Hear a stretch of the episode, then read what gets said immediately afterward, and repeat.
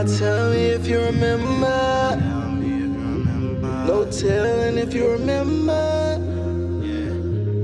I'll never forget. I'll never forgive. Welcome to the hashtag Cause podcast. The show focuses on the strategic disruption of the status quo in technical organizations, communities, and events.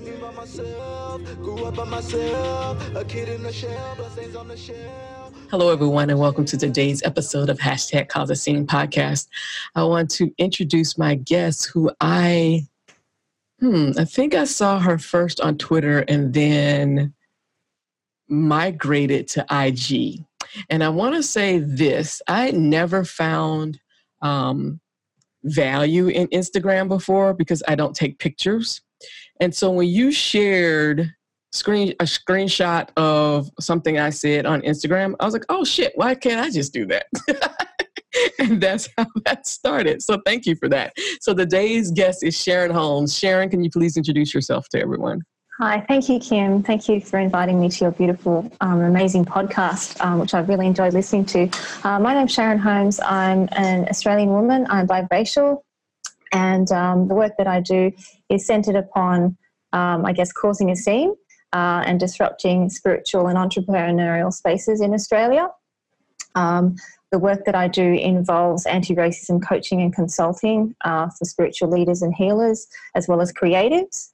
And um, one of the resources I created for this work was a reading and resources list for activists so that people can have this go to 20 page document that links to um, lots of great coaches and um, education and books and links that people can learn more about how to be anti racist in their everyday lives um, and to, I guess, disrupt the relationships they have in their own personal lives with people who are racist. So, uh, yeah, that's, I guess, the core of my work really um, in, is to lead people to, to disrupt in their own spaces as well and take responsibility for themselves, um, particularly uh, the people that are privileged.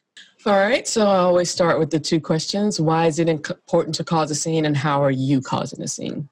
Uh, it's important to cause a scene because um, we're all in this together. Quite often, people will use the word oneness as a way to bypass what's actually really going on in the world. And I believe causing a scene is important because um, there is a lot of inequity in this world, and I would like to think that everything that I do leads towards bringing that equity into balance, even if I don't see it in my lifetime. Um, and how I do that through the work that I do, through my workshops and my writing and my coaching, as well as sharing the work of other um, people of colour, Black, Indigenous, and people of colour. Uh, and I take a global perspective with that as well. So I look at um, the dynamics in Australia and the US because there's some really big similarities there. And I look at around the world as well as to how um, systems of, of oppression operate and the history that, that has led us to be where we are today. And I think that's where you and I have an affinity. I think that's where um, our paths parallel a lot because I also um, see definite parallels in Australia and in the US with apartheid and slavery and the fact that mm-hmm. apartheid only ended in my fucking lifetime um, is one yeah. thing. And that black and brown people all over the world have not been subjugated to it or oppressed by it um, and that white supremacy is not it has not dominated the globe even in cultures where they are not the uh, majority and then the historical perspective I, I really appreciate the research and histor- historical perspective. So, where you're talking about your 20 page document, I have a sh- my Trello board looks ridiculous. Um, for those and for those who don't know Trello, it's a um, organizational tool where I just save art, um, articles or resources and I put them in categories.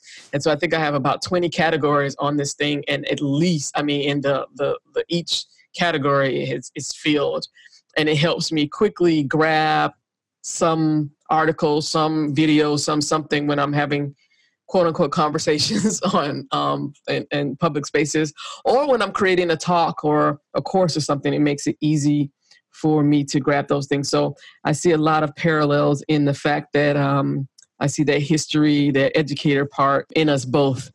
Um, so I knew you were around but as I said, I really you came on my radar when it was affirm black woman hashtag affirm black woman black women. Yes. And you asked um, if you could share a, a, a, screenshot of some instructions I provided on Instagram. And that was the first time I ever had any engagement on Instagram because I had an account. But again, I hadn't used it in months because I was like, okay, this is just not, I'm not a picture taking person. This just does not. and the fact that you were able to demonstrate to me how to use that, thank you. Um, because oh, I've been you. You're welcome. yeah, because I've been able to grow an audience there that I don't have on Twitter. And people are mm. saying, hey, thank you for showing this, sharing this. The only thing I don't like about Insta is that they don't, I'm always, everything I share has some link in it usually, but not everything most things has a link in it and and that's not available to every account although i know it's available to some people they they have yes that? that's right yeah so um, in, if you look at your insta stories um, sometimes you see people put the swipe up but you have to have 10,000 followers to be able to do that and also like when you put a post up and you put because i see you do it too you put a link in the comments it's not clickable unless you're actually on a laptop or, or a desktop. You can't do yes. that on your phone and you can't so even real are, yeah. and and the and their laptop and their mobile app does not work the same. So you it's not like you they, no. they yeah. So but thank you for that because i was just like you know what? Forget damn instagram. But i'm like oh okay i found a i found a people are engaging which is really interesting i'm actually having conversations there that i didn't think i would be able to have because i just i I'm just my content is just not um photogenic. it's just, you know. Yeah, I think with Instagram, um, there has been for a very long time a big focus on it, look making it look perfect, making it look like a show reel, making it look beautiful. But unfortunately, we don't live in a world that's entirely beautiful. And the things that we both write about and that we both share and the news stories that we share are not pretty. They're, we're showing the very dark and unpleasant, uncomfortable parts of humanity. I threw out that whole concept about things needing to be um, presentable and, and graphically beautiful. Like when you look at sort of the nine squares, I don't look, I don't create my work for consistency so that it looks good. I create yes. it because we need to provoke conversations like the ones that we're having every day. Yeah. Um, no yeah. matter which social media space that we use. So, um, tell me, let's talk about affirm black women. What was what was it about that that made you want to share that beyond Twitter? Um, well, probably for the last 18 months or so, um, I've been engaged a lot more in social justice spaces, um, whether that be private Facebook groups or just online in my on my friends list on Facebook in general. And um, because of the people that are in my community, I want to share um, what's valuable, what's important, what needs addressing. Um, and part of my work, um, particularly last year, every Saturday I would do a post about, um, I would share, I do a shout out, basically a gutsy shout out for um, mainly women doing great work. Um, and when I started doing that, and because of um, the recognition of being in social justice spaces, I really saw how important it was for me as a biracial woman to use my platform to share the work of other women of color um, because because I come from um, being in a very whitewashed spiritual online community as well as an in-person community um, I could see that I had to work a whole lot harder and step up a whole lot more in order to be seen so I wanted to be able to use my platform so that I could help others be seen and have, have others be found because we do great work. Um, and unfortunately, because whitewashing happens in so many industries, we don't usually get to have that opportunity. So I wanted to create that space. So when I saw Affirm Black Women, I was like, perfect. That's just another going another level. It's something that I can share and pass on from what I found on Twitter um, to, to really, I guess, amplify um, the voices and work of Black women. So it's hugely important to me. And I want to make sure that I give um, credit to Elizabeth and um, Reagan, um, both on Twitter, and Reagan Bird, and I don't know Elizabeth's last name, that's what I'm looking for. They're both on Twitter and on um, Insta. And I'll drop that information in the show notes um, about Affirm Black Women, but I want to make sure I gave them credit for that. So you've you brought up twice about being biracial. Why is the, what what does that mean? That an important aspect to you? Okay, so um, when I was going through the process of, I guess, I guess personal healing through trauma, um, uh, a big portion of my lived experience has been uh, racial bullying. Um, so I didn't realize when I was starting to get involved in personal development and personal growth that my identities really do matter because what I was seeing was I wasn't seeing myself. Just like when I was a little girl, I didn't see biracial people on covers of magazines or at the news desk on the on the TV um, or in the newspapers with bylines. Um, and for a long time, I didn't think that me being biracial mattered.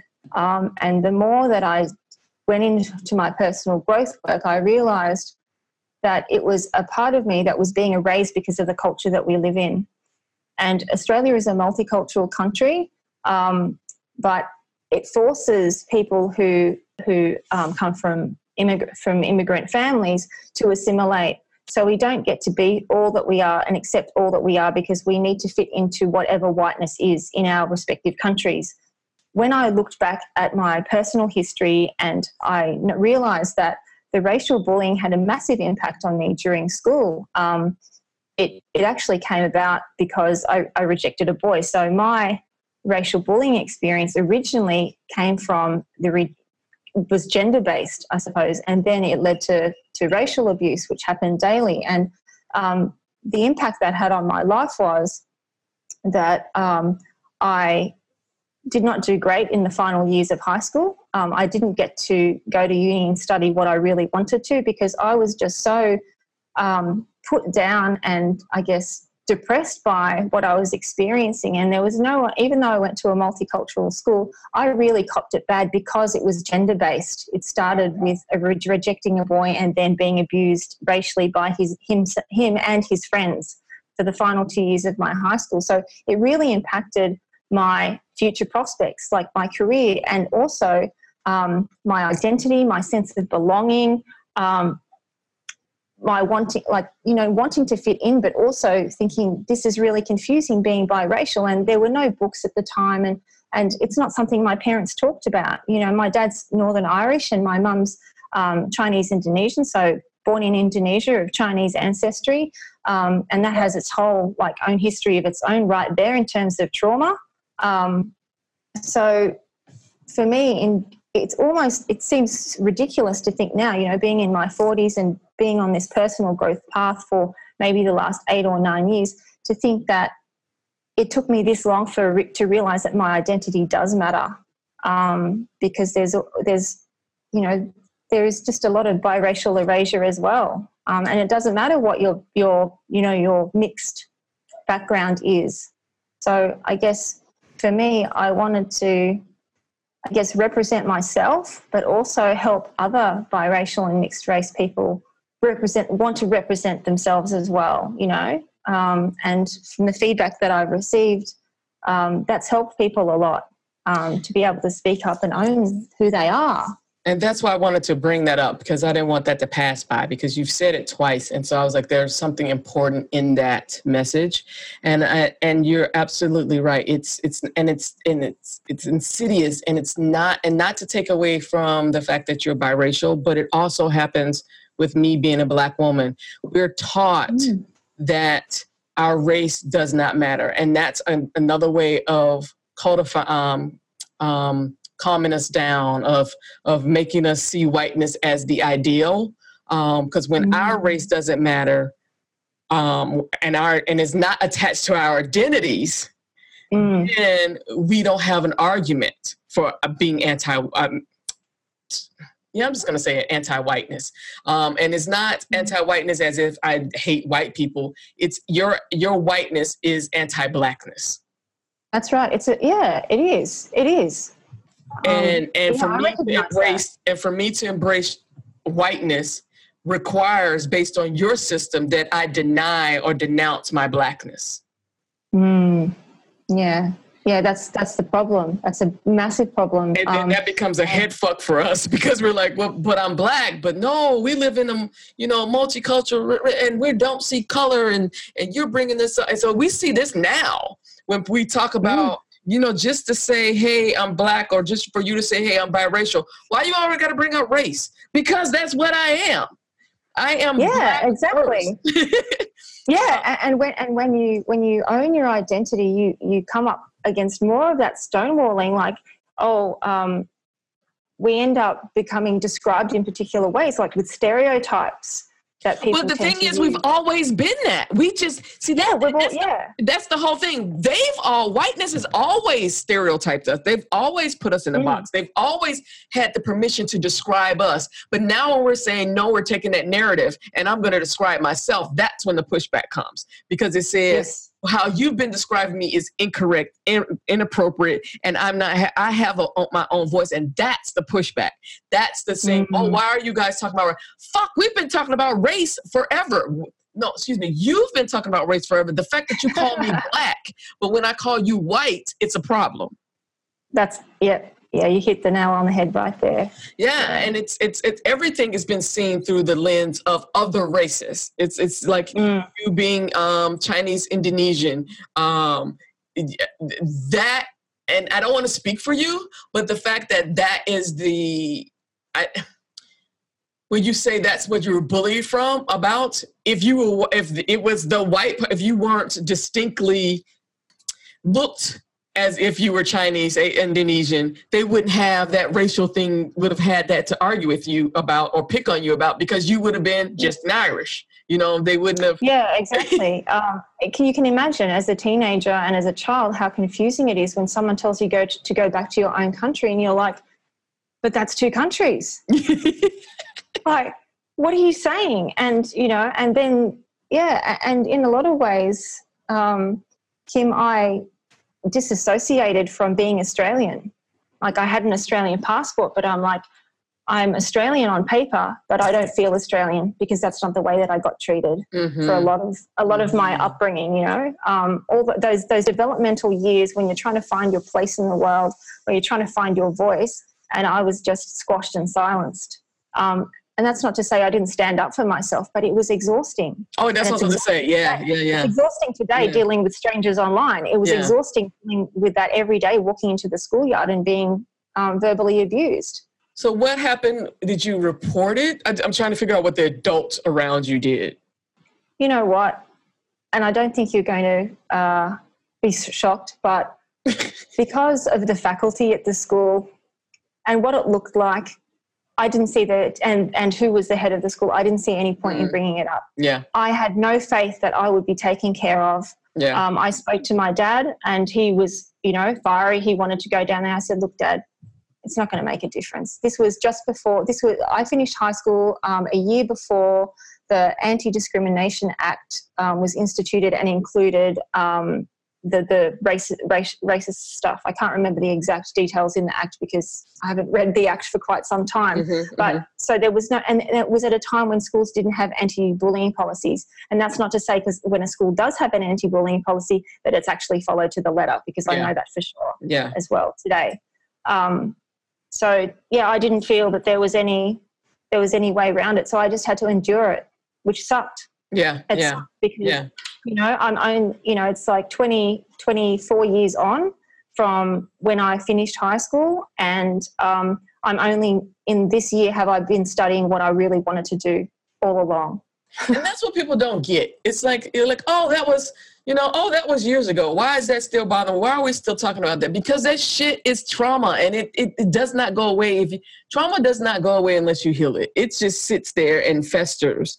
Um, yes and if we don't have the words or the experiences or the or the the examples of people who've done this and this is another reason why i just i'm just as hard as it is i just even when i'm upset or you know have been attacked or questioned or whatever um all those things i still show up because people need to see all of that. They need to see we have been again when you when you assimilate to whiteness and i wouldn't even have said that i did that but i know that's what i did because that's what middle class life is. I was in education. Mm-hmm. Education is about whiteness. It's about middle class yeah. values. And so although it's very uncomfortable for me i know that by being that transparent being that vulnerable um, in a very public space, in a space that you know it's recorded, it's not going away. Um, it's gonna help someone who recognizes that that's what that thing is. Oh, yeah, shit. and that's my objective. um, the number of times I've been told you shouldn't share your feelings because that will just um, cause people to pity you and feel sorry for you. Um, that was really bad advice, and that's something that um, was said to me just recently. Oh, um, oh wow! And and I'm an empath, and I'm a highly sensitive person, and yes. I'm doing very difficult, challenging work.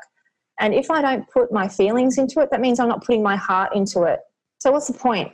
And and and, and it only further perpetuates the idea that this does not cause harm that this work yeah. for us is is something oh this i love the people oh you're just doing this to make money do you fucking are you what the are you saying do you know how many other skills I have that I can that I can make money mm-hmm. off of? Mm-hmm. Do you really under yeah. I do you understand how much I ran from this over the years since I've entered tech because I did not want to do this and this is actually the only thing that that my spirit tells me I need to be doing right now? Mm-hmm. This is do you not what? it's like oh, yeah. the disbelief at the at the level of gall people have at how we who are actually doing the real work should show up and do the real work. I um yeah, if you're going to show up, you have to show up fully because it's noticed. I can see when people are using only half their ass, uh, you know? Mm-hmm. Yeah. Oh, and it reads in their tweets, it reads in their messages, it reads in their, um, you can go down their timeline. You're like, oh, okay, well, that contradicts that, or that, mm, you didn't, mm. that, that, that response was kind of like rote. Oh, okay. you know, like, hmm, okay, there's really no, and, and to, and I have to admit my audience are, um, are white people literally are white people. And more specifically, and it's amazing to me that it's, although I do, it started with white men, it's shifted a lot to white women. Um, mm. Because I've been highlighting their, their problematic behaviors. And, and it's white women who are recognizing that they're causing harm to people that they care about or to communities that they say they care about. And um, if I don't show them what this looks like, they don't know the pain they're causing. No, that's right. Yeah, um, yeah, I, I, I can relate to that. Um, my audience is is more than eighty percent women, um, and through this work, um, yeah, I mean the majority would definitely be white women, um, but obviously, uh, given my identities as well, um, I have a, a, a lot of uh, well, women in colour, Black, Indigenous, and, and women of colour following me as well. Um, because we need to be able to see that someone's sharing stories that we relate to, you know, through our lens, you know, our different lenses. You know, how do we see the world? How do we see our perspectives? Because not everyone wants to get on a podcast or write um, a full on post about what's going on in the world. But if people can see that their stories matter through our stories, then that's the impact that matters to me. And that's because, what I've been, that's where it's like when I get off stage and I've said something and black women come to me hugging and crying and telling me, thank you, I know I've got the message right. Hmm. It's like I'm not speaking for them, but I'm speaking on behalf of the ones who don't have the privilege to to risk what I can risk in hmm. speaking up. Um, and I take that very, very seriously, and and I and I and and I don't take that for granted because mm-hmm. I recognize that as a black woman in the United States, my ancestry is slavery. And so I'm speaking for those women who've had to carry the burden of a nation mm-hmm. on their backs and continue to do so, uh, and yet cannot scream out and say, This hurts. Cannot mm-hmm. say that I'm in pain. Cannot say that this is that I am I, I've been traumatized. They can't say it. And and for Mhm. anyone to tell me who's not had my experience how I should do this, you have some fucking gall. I mean, it's like, man. But that's what and that and that's happened to me with whiteness and also other people of color who are um who are model minorities and um who are who by immigrating they have benefited from white privilege because they Yes. are um, anything any everybody wants to be anything but black a US, um, black US citizen you Mm. know um, and i don't know what that's like in in i don't know what group that will be in australia um, i don't know if that will be indigenous um, communities Yes. but there's Yeah. one group of people who are dark skinned who nobody wants to be like Mm. And you know, there was a quote that I saw recently, which was, um, and I can't remember who said it, so forgive me for not being able to provide a reference to it. Um, said that um, in America, American means white. Everyone else has to uh, hyphenate. yes And I would say the same is the same happens here. Mind you, I don't see people using hyphens between Asian and Australian or Indigenous Australian or Aboriginal Australian, for example, but um, we have to qualify our existence by saying this is who I am. And it becomes long. So, you know, I remember when people used to say to me, Where are you from? Or, and I, and I mean, you get this question asked thousands of times by the Mhm. time you're 42 years old and you kind of get sick of it and it becomes very long. So you just either don't answer the question or you continue with your long thing and you have to explain this is where my dad's from, this is where my mum's from. Oh, yes, I was born here, my parents met here, blah, blah. It's a very long story. You can't just go, I'm Australian. Everyone in the hashtag Cause a Scene community shares the same common beliefs based on a set of four specific guiding principles. One, tech is not neutral, nor is it apolitical. Two, intention without strategy is chaos. Three, lack of inclusion is a risk and increasingly a crisis management issue. And lastly, but most importantly, four, we must prioritize the most vulnerable. To find out more about the guiding principles and adding them to your Twitter profile banner, please visit hashtag Can't just go, I'm Australian. yes And that's the end of it with a white person. Like that's, Yeah. you- they get to, they get to summarize like perfectly. and Although that's why I don't say, if, and that's why I just say I'm black. I do not say I'm African American, and I didn't know why. Hmm. I didn't. I never that title that that moniker never fit me, even when it came out, and I didn't know why. And now I definitely know why.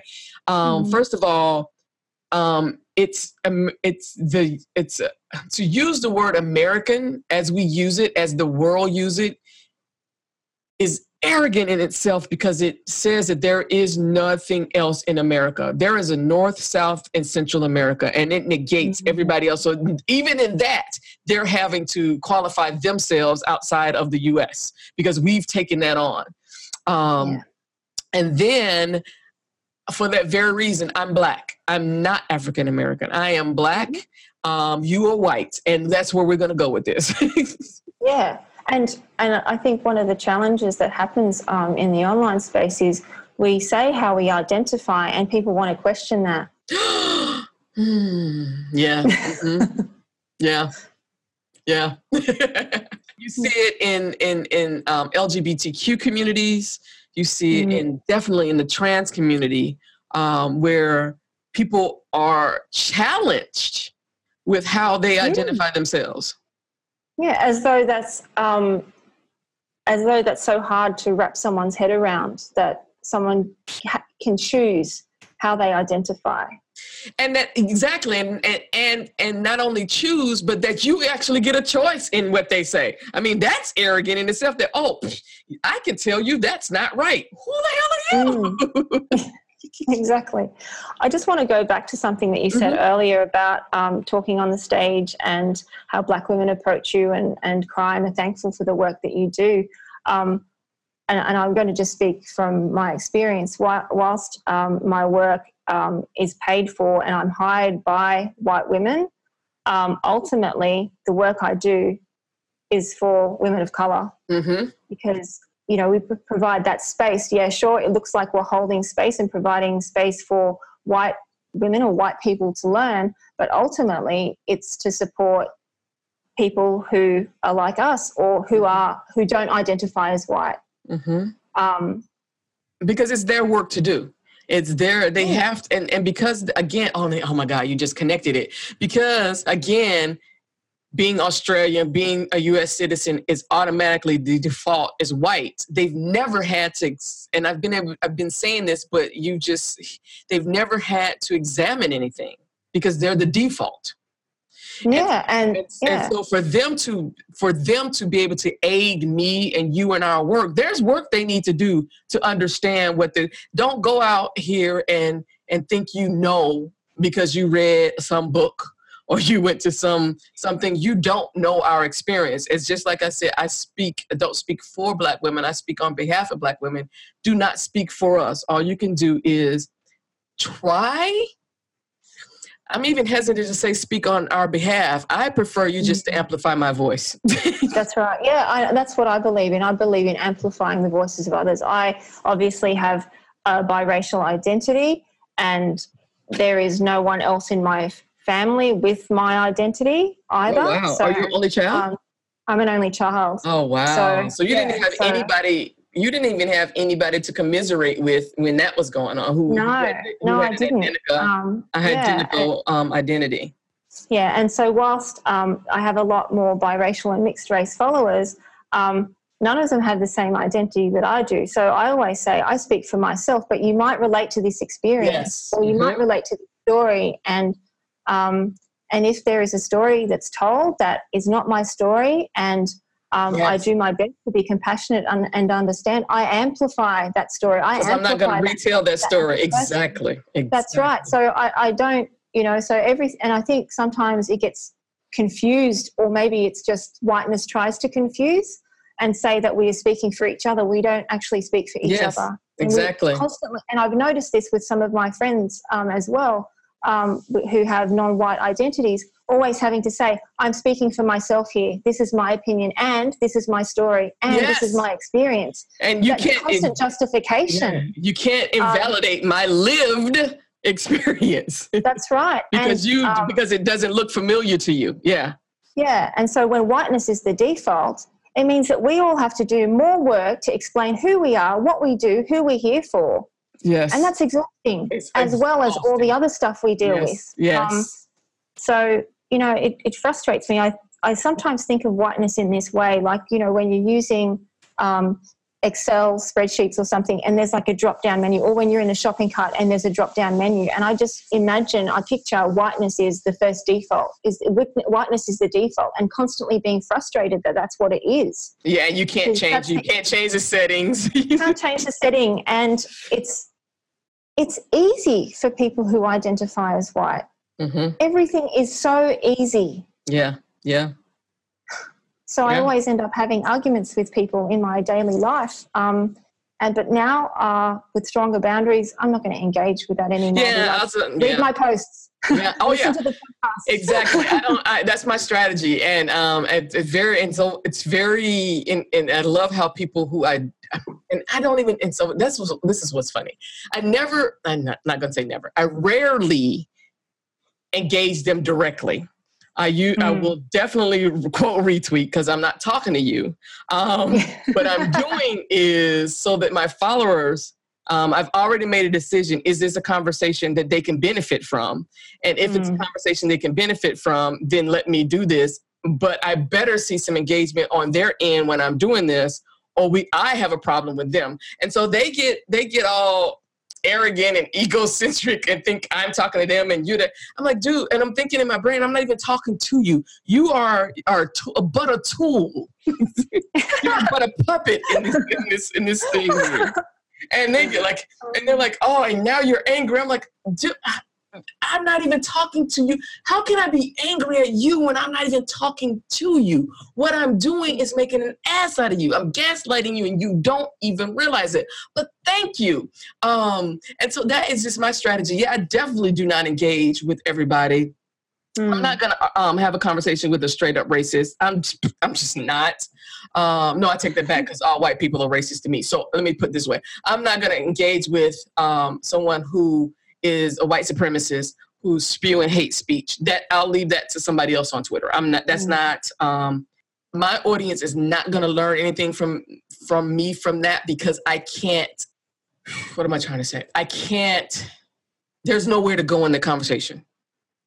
Yeah, and you see, and when you know that, yeah, that's just so saves that, time. Yeah, yeah, yeah. So there's nowhere we, are our starting places, our definition of starting places is not the same. So there's no educational benefit in having these conversations. They can see this somewhere else. Um, like I had a conversation with a guy on Insta today, and he uh, shared something about it was from um, I know her name, but I'm gonna mess it up right now. But um, uh, Zora mm. Neale Hurston. I knew it was yes. yes okay, Zora Neale Hurston.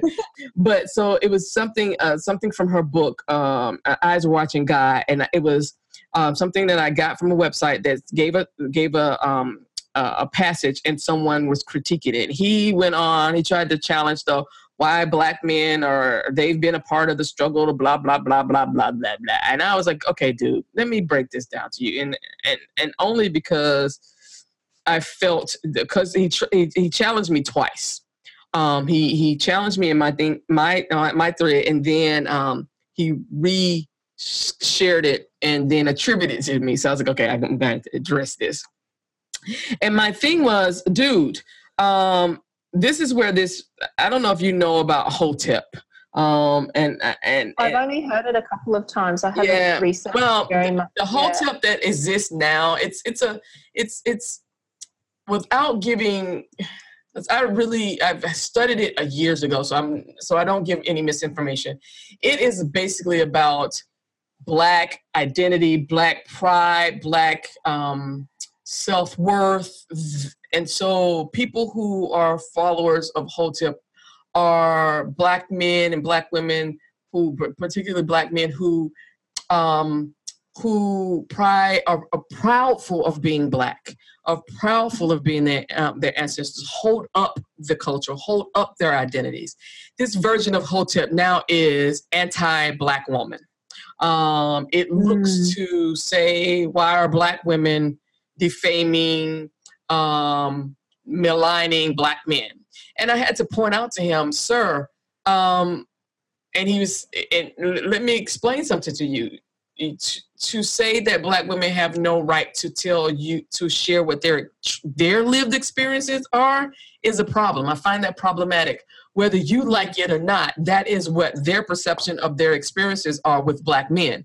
Now and he was like well i'm not going to do that. I'm just going to focus on black men. Well then do that because that's helpful. If that's something you you know if you i find that it's best for you to put that energy into um, black men because once black men and black women heal separately then we can come together. But until black women are are given the space because we've never had the fucking space to talk about our pain to talk about how we're the bottom of everything. We don't have the we have the gender um, parity and the the racial parity. So we're at the very bottom.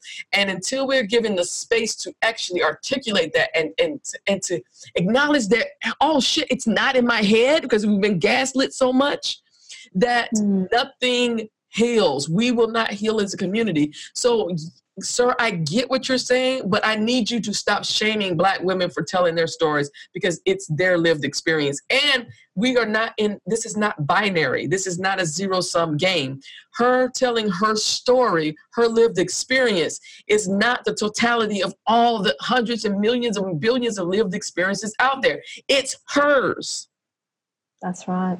Mm. And that's the and, and and to bring this all around, this is where I that that, that these individuals who talk about reverse racism and anti-whiteness and this, that, and other, all this crap is for the first time, people of color, people who are not white, are pushing back and saying no you don't get to tell my story. You are not the expert of my lived experience.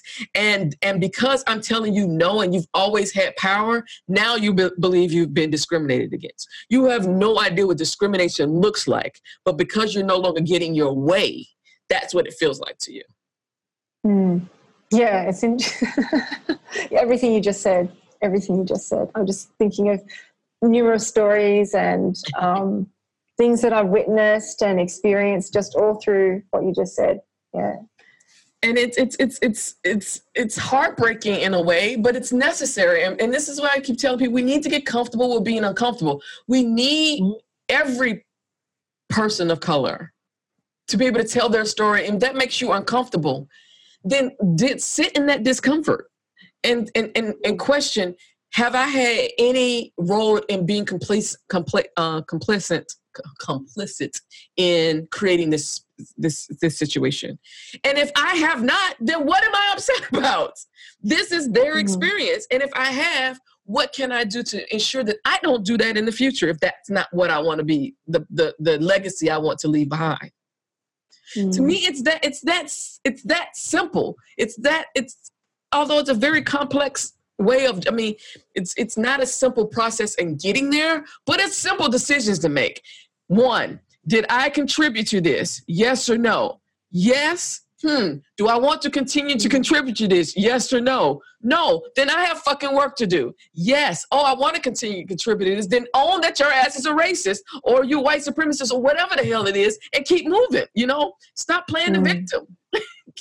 Yeah, and there is a lot of playing the victim. Um, I've noticed certainly. Did you in- in the see? I, I guess there's a guy in Australia today, and this this recording won't be air until December or so. But there's a, I guess you guys just had an election, and there's a guy in who tweets. He's a personality, and now he's suing people for retweeting his stuff because he says that they it's bullying him.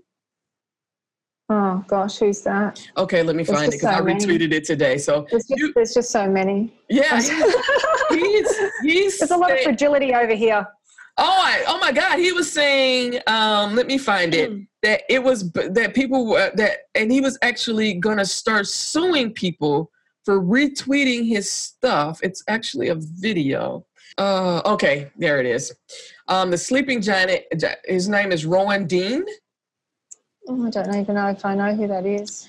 Um, Rowan, let me. I'm gonna go to Insta. I'm gonna um, his name. So he says, um, so Sleeping Giant here is this this movement that is calling out all these advertisers who are many of them don't even know that they're being their ever their products and stuff are being advertised uh, uh, on uh, Breitbart.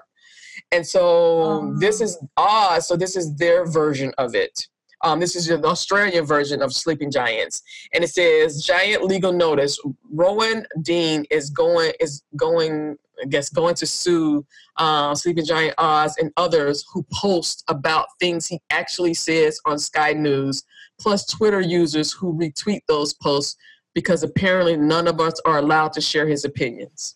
Right. Okay. That's that's interesting. exactly. So you put it Publicly on. broadcast on Sky News. Yes. You are now not allowed to share it on social media. Well, ex- and and the stuff that he shares on social media, you're not allowed to share. So he's gonna start Wow. suing. Yeah, he's gonna start Wow. suing. He's, yeah. He's gonna be he's gonna be busy. oh yeah. I hope he has. I hope he has a lot of money. Um, because yes, he's definitely going to be busy. Um, so yeah, um, that is so. It's it, I find it it's a lot lately. Well, not like lately, but me, you know, people are. It's it's um, everybody's a victim. Everybody's a, a, a when you're not even you don't even know what this and that's what pisses me off you don't even know what discrimination is you have no Yeah. freaking clue Yeah, it's, it's like ex- expa- expanding the definition of, of discrimination and, and what being a victim is to fit whatever white person is feeling fragile, basically. Exactly. Exactly. It, uh, it's just like, ah, infuriating. Um, and it gets to a thing where you're just like, ah, but then you say, okay, you know what? Um, I'm gonna pick my battles here, and this is not a battle I want to um, fight, and so I'm gonna just, um, just like ignore you, um, and that's what I end up doing. And I'm trying to figure out, and this is where again, when I talk about that, I don't like Insta because I have it, but I can't do it on the on the um, send you the link via um, the um, website. I have to send it to you, add it to my phone, and send it to you that way, so you can see. Oh, okay.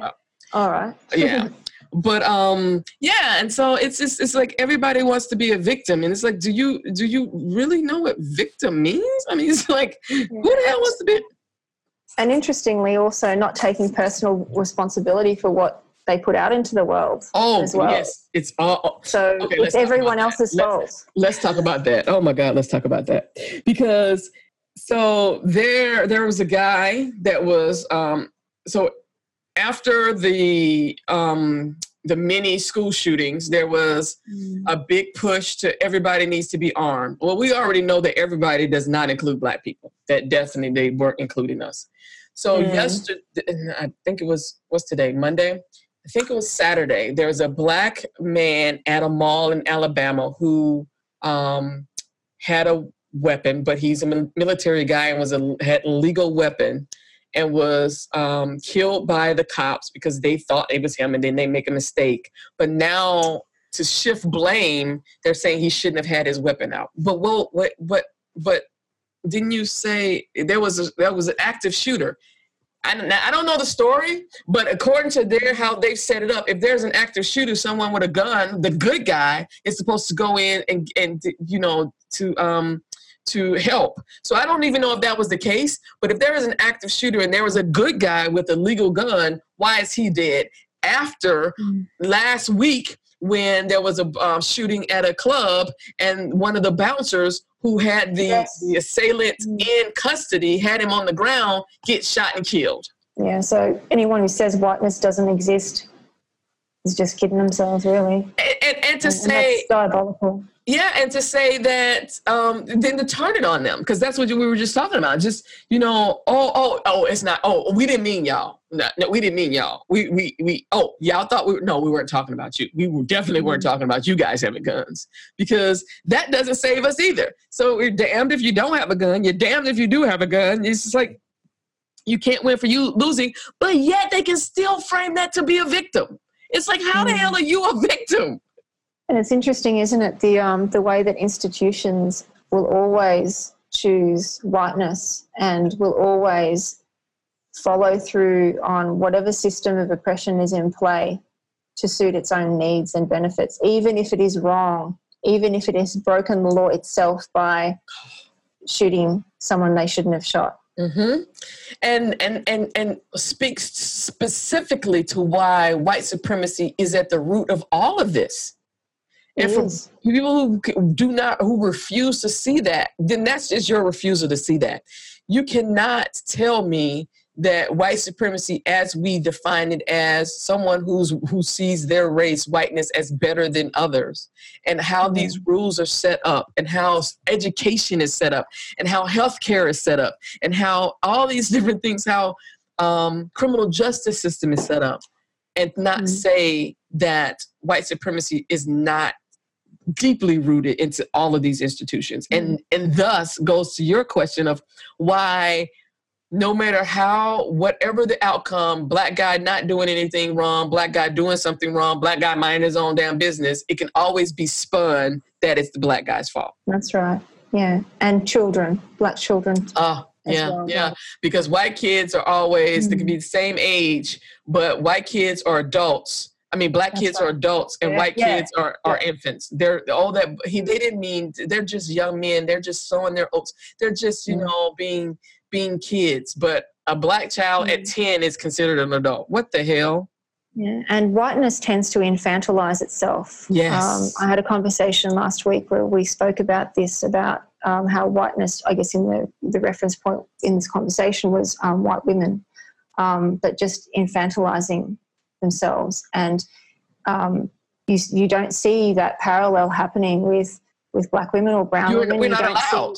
We're not you're not allowed. allowed. No. No. And, you- and you don't see that with black children. Um, No. It's heartbreaking to see black children described as men when they are children. Is and it? the way um, white children and white men, young white men and, and white boys who shoot up schools are infantilized as well. They're never Or, described as or, or, and and it's always a mental illness. It's never they can Yes. never be held accountable for it. But I give this exactly.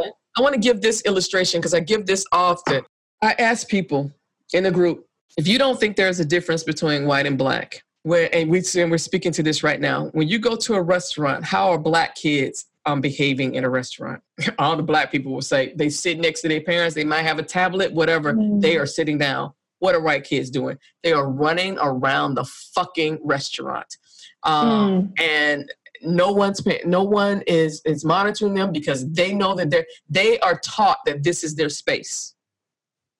And so, even in that situation, black kids are taught to adult behavior how to sit in the restaurant. We do that very early. We take our kids to the restaurant so they can learn how to behave in a restaurant, not white kids. They can be as childish as they want to. They can go on the tables, they can do anything they want to.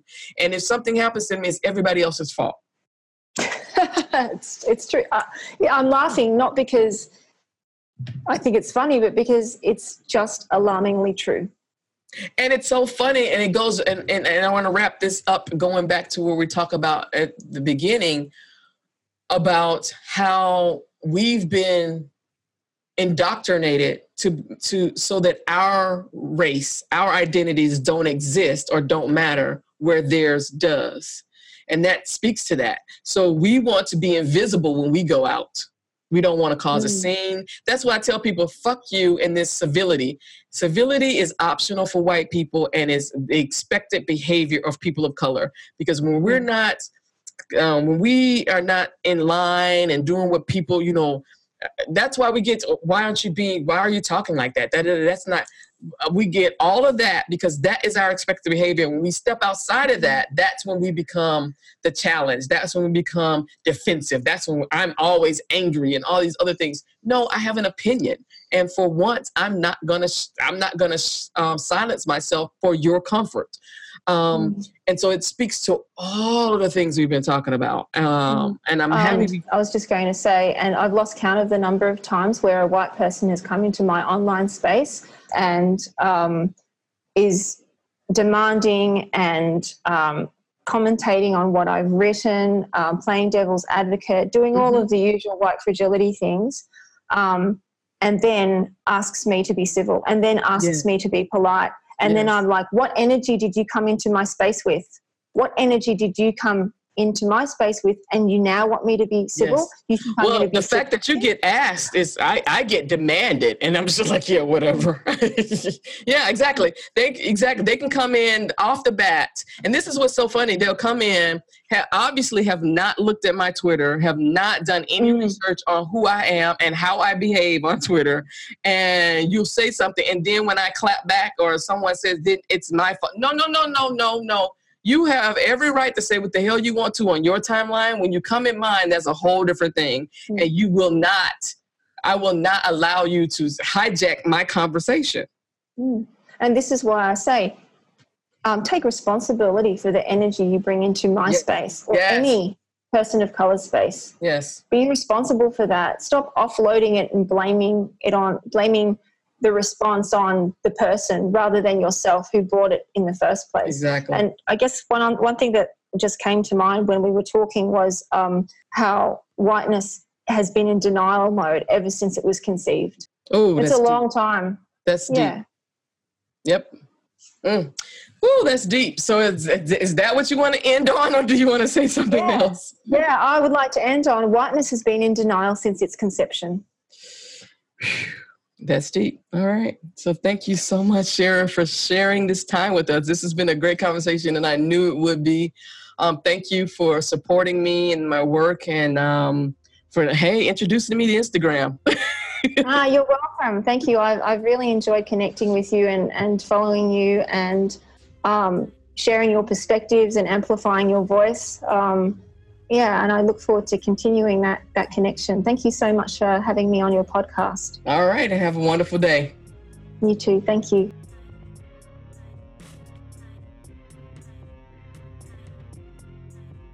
Thank you for listening to this week's episode of the Hashtag Cause a Scene podcast. And I'd like to thank all our current sponsors of the podcast and the Hashtag Cause a Scene movement. Of course, we strongly encourage everyone to become an individual sponsor of the Hashtag Cause a Scene community. Just visit the website at hashtagcauseascene.com to sign up today. On behalf of everyone here at Hashtag a Scene, we'd like to thank you again for listening to today's show and have a wonderful day.